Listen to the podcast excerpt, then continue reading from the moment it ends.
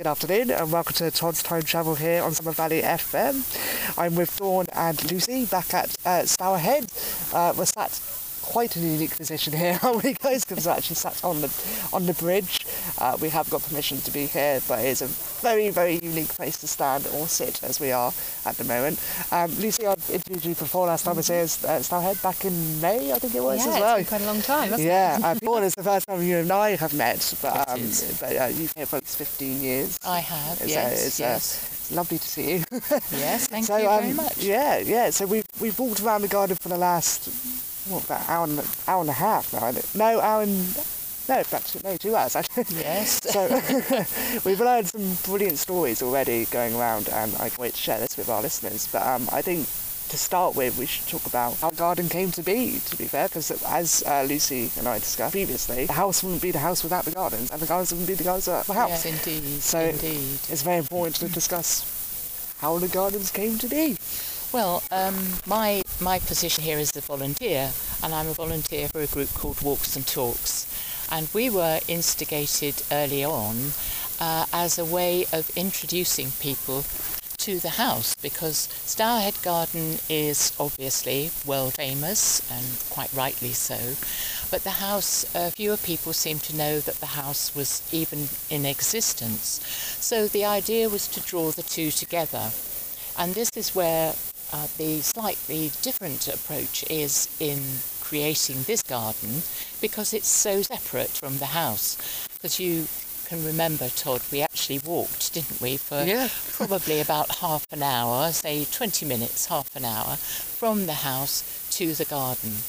And the idea there was that the owner of the house at the time, a man called Henry Hoare, who is now renamed as, well, even in his own lifetime, as Henry the Magnificent because of the wonderful garden, realised, realised that down below, in a valley below the house, he had a, a beautiful valley into which flowed six springs. And he realised that by damming the valley, he could create a lake. And round the lake, he could put what he has done beautiful temples, and so create uh, a wonderful example of what was then a very new genre of the English landscape garden. So this all came about during the 18th century. Um, that was the period of the uh, development of it. The house had been built in the early part of the 18th century, but this was mostly during the seven, from the 1740s hmm. onwards. Yeah, yeah. I remember because you were saying one of the most important factors is from from the actual entrance of the house, you could walk down the pathway, and eventually, as you said in your very in your very good impersonation of the 1700s, about where is the garden? Where is the Where is the garden? Indeed. And there was that beautiful viewpoint you can see of Stourhead, which just overlooks Mm. all of the magnificence of, of Stourhead, which That's right. makes sense for it to be called Henry the Magnificent after.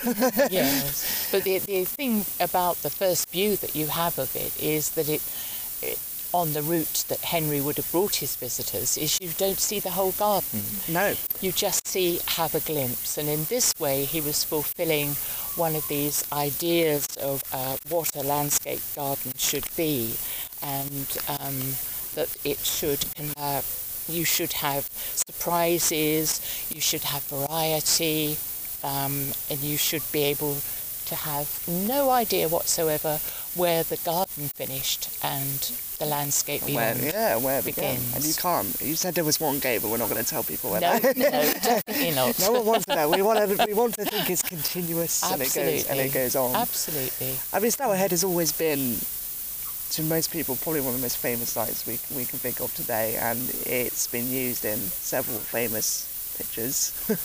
I think, as I said, the first time I seen it, Pride and Prejudice, I was trying to guess. I was only about. Bear in mind, I was a very young age at the time, so I was trying to guess where it was. But um, even as a lad, just going up here and seeing it from the difference between when you're the age of three to the age of 24, it's, it just almost gets better as, as, as if it were because you can yes. appreciate more things than as you could when you were young when you were younger. So, um, and we were also say there's the um, the obelisk as well to the memorial of, of, of him and his and his works as well. And Mm, you can see in the viewpoint that when you're walking up to it, it it narrows into that viewpoint, so it's always in your eye's view. But Dawn, you also mentioned from the house you can also see it in the um, in the saloon. It's, it's very noticeable as There's well. that wonderful symmetry because it's absolutely. In fact, if you stand with your, I'm not suggesting you do stand with your nose up against the door, but pretty close to your nose up against the door, you actually cannot see the obelisk because it's so perfectly in line with the centre point of the house. So very much into that Palladian symmetry, uh, because where you you are standing is in line with the front, and you're at the back, and your eye is drawn not only by the garden and the field, but by the obelisk to Yeah. the obelisk. Uh, and of course, we have the traditional ha ha in the way um, of uh, yes. Hello, you're back here with Todd and Summer Valley FM, still with uh, Lucy and Dawn here at Stourhead. Um, now, Lucy, you and I were discussing that I suppose the major difference between the National Trust site here all those years ago is that visitors were actually allowed into Stourhead, uh, whereas most places it was usually privately owned and therefore it was private guests, private ownership, and that would be the end of that. But Stourhead has a very different story. It does indeed, and um, I think if you do look at historic sites around the country, a lot of them are behind um, tall walls and gates, and um, Stourhead is quite unique in that not only is a landscape garden, as we've discussed, the, the blend between the garden and the landscape should be continuous, but we have in fact a, a public road running straight through the centre of our site and always have done.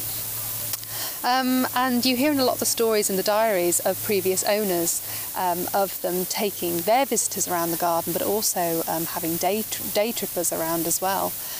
And um, we have a wonderful quote um, from um, older Lady Hoare, uh, where she talks about Stourhead and uh, the National Trust and having visitors coming to the garden where so it's written in 1946 uh, where she says um, i love the trippers and love to see them enjoying themselves. Besides i think one's no right to always shut a thing up that others want to see and um, so that was in 1946 when it was actually given over to the trust but um, the spread eagle pub which was built around the same time in the garden so from about the 1740s onwards was built specifically for um, day trippers coming to Stourhead and, and visiting the landscape. And even now, I, obviously I know the trust owns it now, but like just back then to be able to appreciate something so much, it's hard not to say the word magnificent, but it, it, really, it really is. You put that word in my word in my mind, Yes. But it, it, it really is though, isn't it? And it, it would have been such a shame to close that off to the public back hmm. then because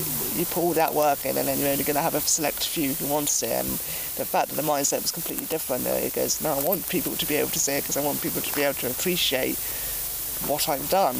And you look at any of the the uh, paintings and etchings and drawings of the garden around that time, there are always people dotted about, people boating on the water, Yeah. people sitting around talking, just like there are today. Yeah, which yeah. is lovely. I did mention because I said to you, Dawn, and I said, it's, why, does anyone still go boating on the water? no. I was thinking because I'm very tempted to get my gondola out just, Oh. just to start rowing.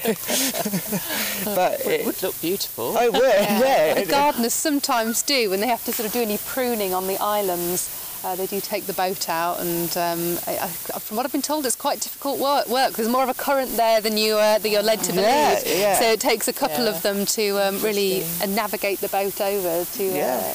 Uh, so for those who don't know, the, the water, so the water that's here as well is fed from the River Stour, is it? yes, Yeah. well, it's actually the source of the river. the source of it, Stour, yeah. Hence Stourhead. Yeah. Uh, so we've got the, the valley on one side of the garden is the source of most of the springs. Yeah. Not all of them, but there's six springs altogether flowing into the valley. And uh, I, I marvel to think of Henry sort of sitting in this valley one day and looking at it and imagining that he could create this beautiful lake, which is really a, a jewel because it, it's not it it creates such an element just by itself, by its reflection of the sky, by its reflection of the buildings Yeah, into most it. definitely. Um, it's a habitat for the for the ducks, the geese, or the I've just spotted actually um, a crested grebe out there, um, which is lovely to see again. Um, the swans are a bit territorial. we have trouble with them As some explains what is distance between the birds and the swan. But uh, just to have that inspiration to realise that he could create this magnificent setting Yes, um, away, quite away from the house, really. Mm. Um, hence my comment to you that visitors must have gone, "Where's this house, then, Henry?"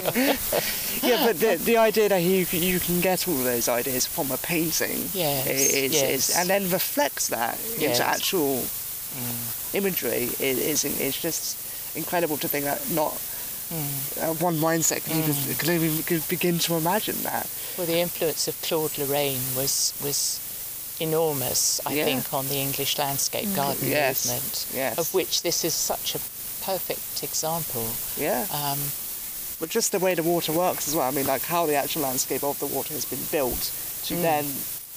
It, it, the actual eye line of the view is, is perfectly crafted for the for the eyes to see, though, Yes. isn't it? And this the bridge where we're sitting. I mean, the the arm of the lake there. When you first see it, you think, well, is what is that? Is that just a, a stream coming into the valley, or is it a, a little pond, like a village pond? Or, Yeah. you know, you've got no idea that it's going to open out uh, into Into the lake. this, yeah.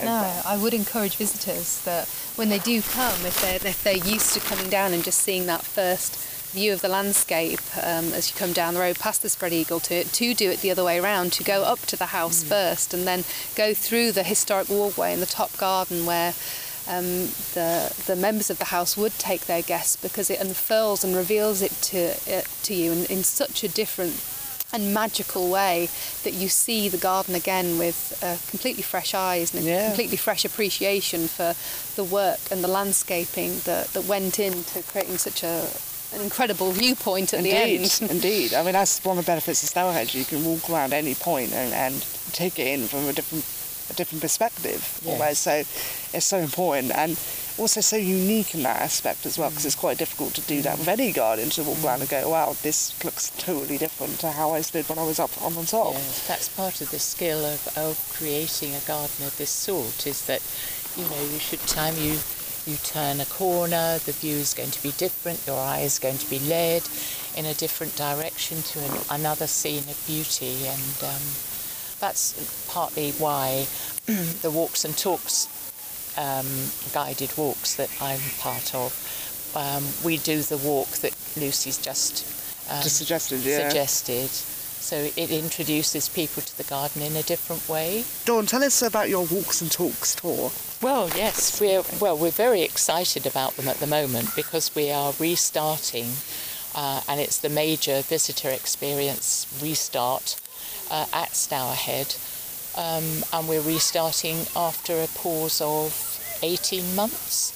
So it's it's terribly exciting. We only started on the 1st of September, so that's really wonderful. Yes. Um, and we do take people on this unique route, uh, a very different route um, that Lucy's just mentioned, going from the house um, through the kitchen garden, up through to the house, and then along into the garden, the route that uh, Henry the Magnificent would have brought his own visitors.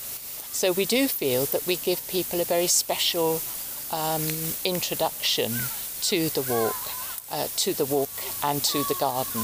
Um, then people are free to walk round the lake at their own pace because people have a great difference in the amount of time they'll want to potter down and look in the grotto or look inside the temple or just stride out.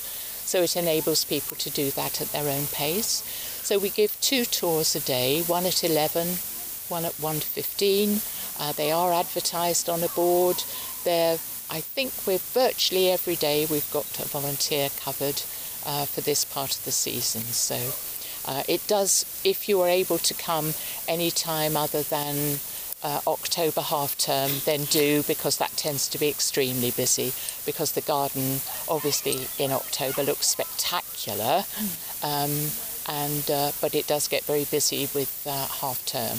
But apart from that, it's it's still there. We still give the walks and talks. So please do come.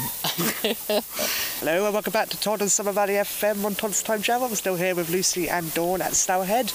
Now, Stourhead is known not only for its gardens and its houses, but the, the buildings that surround Stourhead as well. So right in front of us we have the Temple of Flora, which um, represents the gardens, um, which being in Stourhead, it's very logical to have her overlooking the gardens, as you said, Lucy.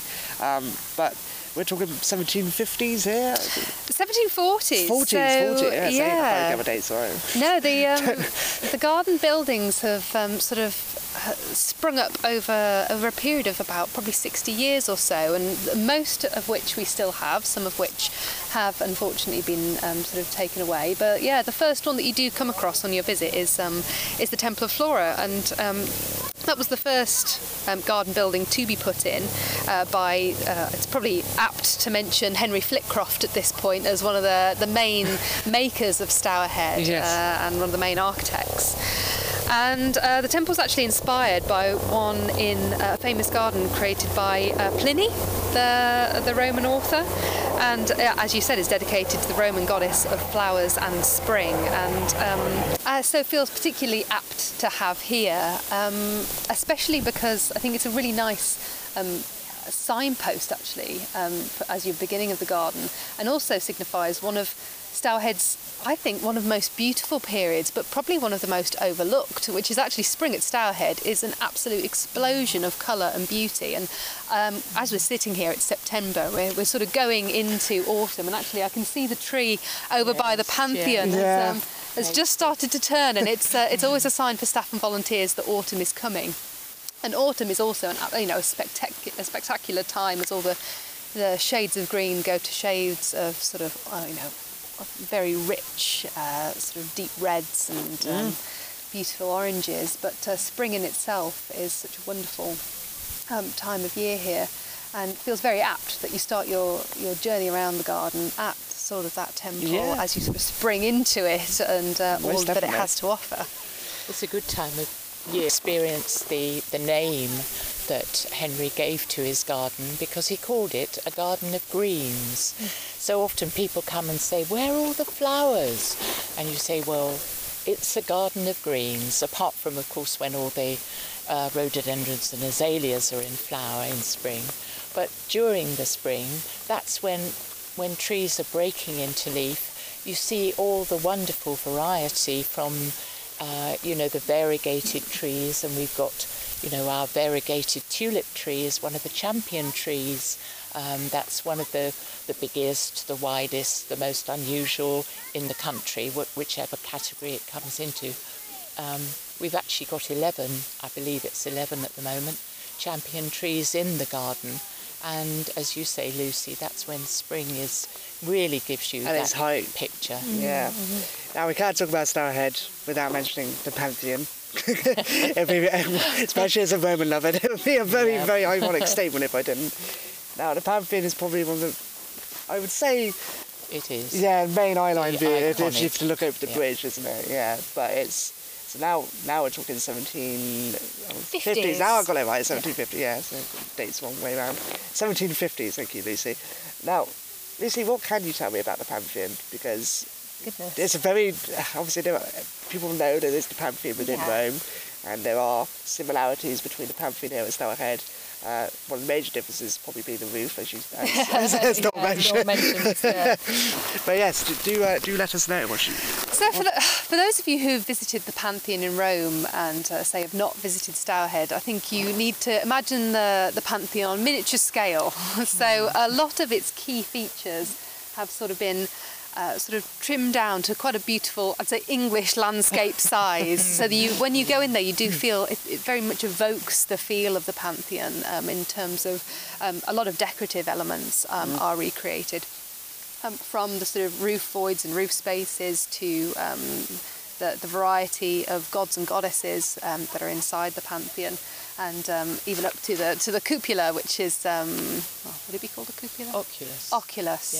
Yeah, yeah. You can put that. Yeah, yeah. to the oculus, which is uh, in in Rome, is left open, but uh, in England has had a very glass covering put on to Yeah, uh, to quite protect against all reason. elements. yes, it's common in English English architecture, isn't it?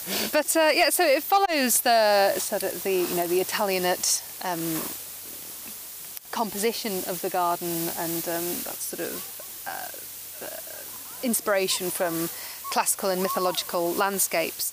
Um, but as you, it was actually um, designed for parties, so um, sort of picnics and suppers, and uh, you know even through to today we do have events that take uh, that sort of um, occur in the Pantheon, and much like visitors still visiting as they once were, parties still held in the Pantheon. Uh, it's nice to know that all of these buildings sort of continue with one of their original intentions. Most definitely, most definitely. I mean, it is the iconic building, really, of the garden, isn't it? It's um, it must have been photographed and painted Yeah, so many I times. I cannot think how many times, and it, it the setting as you walk into the garden in the modern way at the Yes. bottom. It is just magnificent from the it- bridge that we're sitting on, Yeah. looking through the bridge, and then at the Pantheon across the water. It's the iconic view of Stourhead, mm. isn't it? Yeah, yeah, exactly. It's, mm. it's one of the things you can immediately think of when Yes. when you think of Stourhead. It's Yes, what I think so, And as you yeah. said, a lot of people think when they come to the garden, just they look at they look at the bridge and they look over and see the pavilion and they think that's it. But there's so mm. much more to So Stourhead. much more. Yeah, exactly. Yes, so, much, more. Which then eventually leads us to the, as Dawn's pointing, uh, leads us to the rock arch as well, which is a very um, important part of Stourhead as well.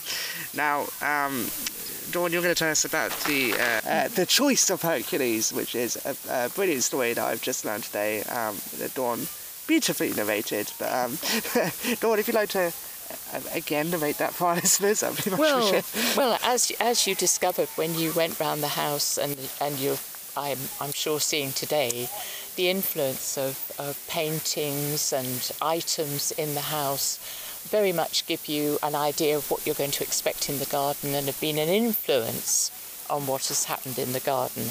And one such influence is quite definitely uh, Nicolas Poussin's painting uh, of the choice of Hercules. Now, this painting is now going to be part of a, a new publication, a new nat- National Trust publication called 100 Paintings, which is coming out fairly soon. And the choice of Hercules by Nicolas Poussin is going to be Stourhead's contribution to that book. Um, but it's much, much more than just a painting by Poussin, if one can, is allowed to say that. yeah, well, I think you are. actually. because um, we have haven't yet mentioned the uh, the wonderful temple of Apollo that uh, stands high above the garden. Um, high above the garden, of course, Apollo being god of the sun, so his temple is justly placed high above the garden. yes. Um, and the position that Henry wanted to place it in um, is very dominant and is in view uh, very beautifully from the rest of the garden. But the difficulty was that between the garden and the lake and the position he wanted, uh, there is a public road. So he wanted to somehow or another get his visitors and his friends and family uh, in a position to be able to walk to it without having to cross a road.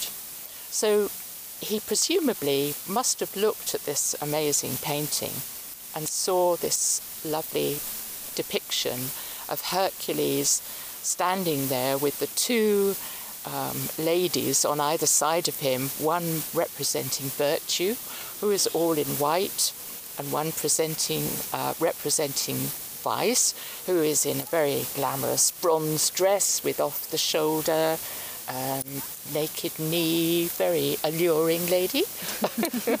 and, uh, and he has to choose between them. And of course, as the, we know from the story, Hercules choi- chooses the path of virtue. Now, the path of virtue, of course, is a very difficult path. It's rocky, uh, a steep terrain. So, we believe that Henry took this painting and thought, right, this is my way of getting my visitors over the road. So he has built this wonderful archway, which I believe you walked over, Todd, I without realising Yeah, that I you did. were I did. I was a actually boy. walking over the lane. No, when I was a boy, yeah, no. Um, I do remember it being quite difficult as a child, but me being a climber, I was very much like, I can do this. I, don't, I think that was the mini Hercules in me. Oh, there we are. There we are. I don't, didn't last very long. Right? Well, it, it's very beautifully. It's made of chert, which is one of the local stones, one of the local part of the local geology of the area, and uh, and also some lovely bits of tofu as well. Tufa, tufa's the word. Tufa's the word. We won't have tofu, no. That um, and uh, so when you walk up this pathway, you cannot see the road. So you've been accessed up to the beautiful Temple of Apollo. And you today, of course, for your virtuous climb, are rewarded with the most beautiful view across the lake and the temples. And that is your reward. I think that's a pretty good reward. I'd be very happy with that reward. However, we could also say that you could also, if you wanted to, take the path of vice, because that is the level path, we say, that leads you out of the garden and into the spread eagle courtyard, where, of course, you could take of some alcoholic refreshment or an ice cream. I don't know why Dawn is looking at me. I don't know what he's like about. You were replying there, Dawn. I climbed the, I climbed the right one. Look, I, I, I told you, You it's the mini indeed. Hercules. You did I went the right way. You did indeed. We'll get to do these interviews otherwise. But it's a lovely reflection on, on the story of the painting and linking again another wonderful link of the house and the garden. Hello there, and welcome back to Todd on Summer Valley FM here at Stourhead, still with Lucy and Dawn. Lucy, tell me about the Thousand Feathers uh, project that's coming up. Yeah, I think when you do come to Stourhead, uh, you'll sort of look across the lake and you'll feel inspired one way or another with sort of the connection to nature. And certainly, if you've sort of joined us around this. Um, the walk around the lake as we've described it today, hopefully uh, we've inspired you from afar as well. And um, there is an installation currently in the garden called A Thousand Feathers, which um, was the brainchild of a local artist uh, called uh, Studio Meraki, two artists that work there. And um, we're encouraging people to come and make their own feather to uh, add to this growing and sprawling art exhibition, which you sort of get halfway around the lake. And uh, the whole point is that you feel connected to nature and you make this feather and you leave it behind with your message to nature of why you love it, why you love the place, how nature inspired you through during the pandemic. And uh, you can be a part of uh, something a lot bigger and become a part of the Stourhead landscape itself. Cool. Well, Lucy and Dawn, I have to thank you both for your interview with me today. It's been absolutely brilliant to talk to the pair of you, as always. Hoping I can come back again, Lucy. Absolutely, you can. I have to ask. Come on a walks and talks. Yeah, I will. I will, Dawn. Yeah, well, I will. Don't worry. You've got no doubt about that. Well, thank you again for your time, guys. no, thank you. It's a pleasure, lovely to share it with you. Yes.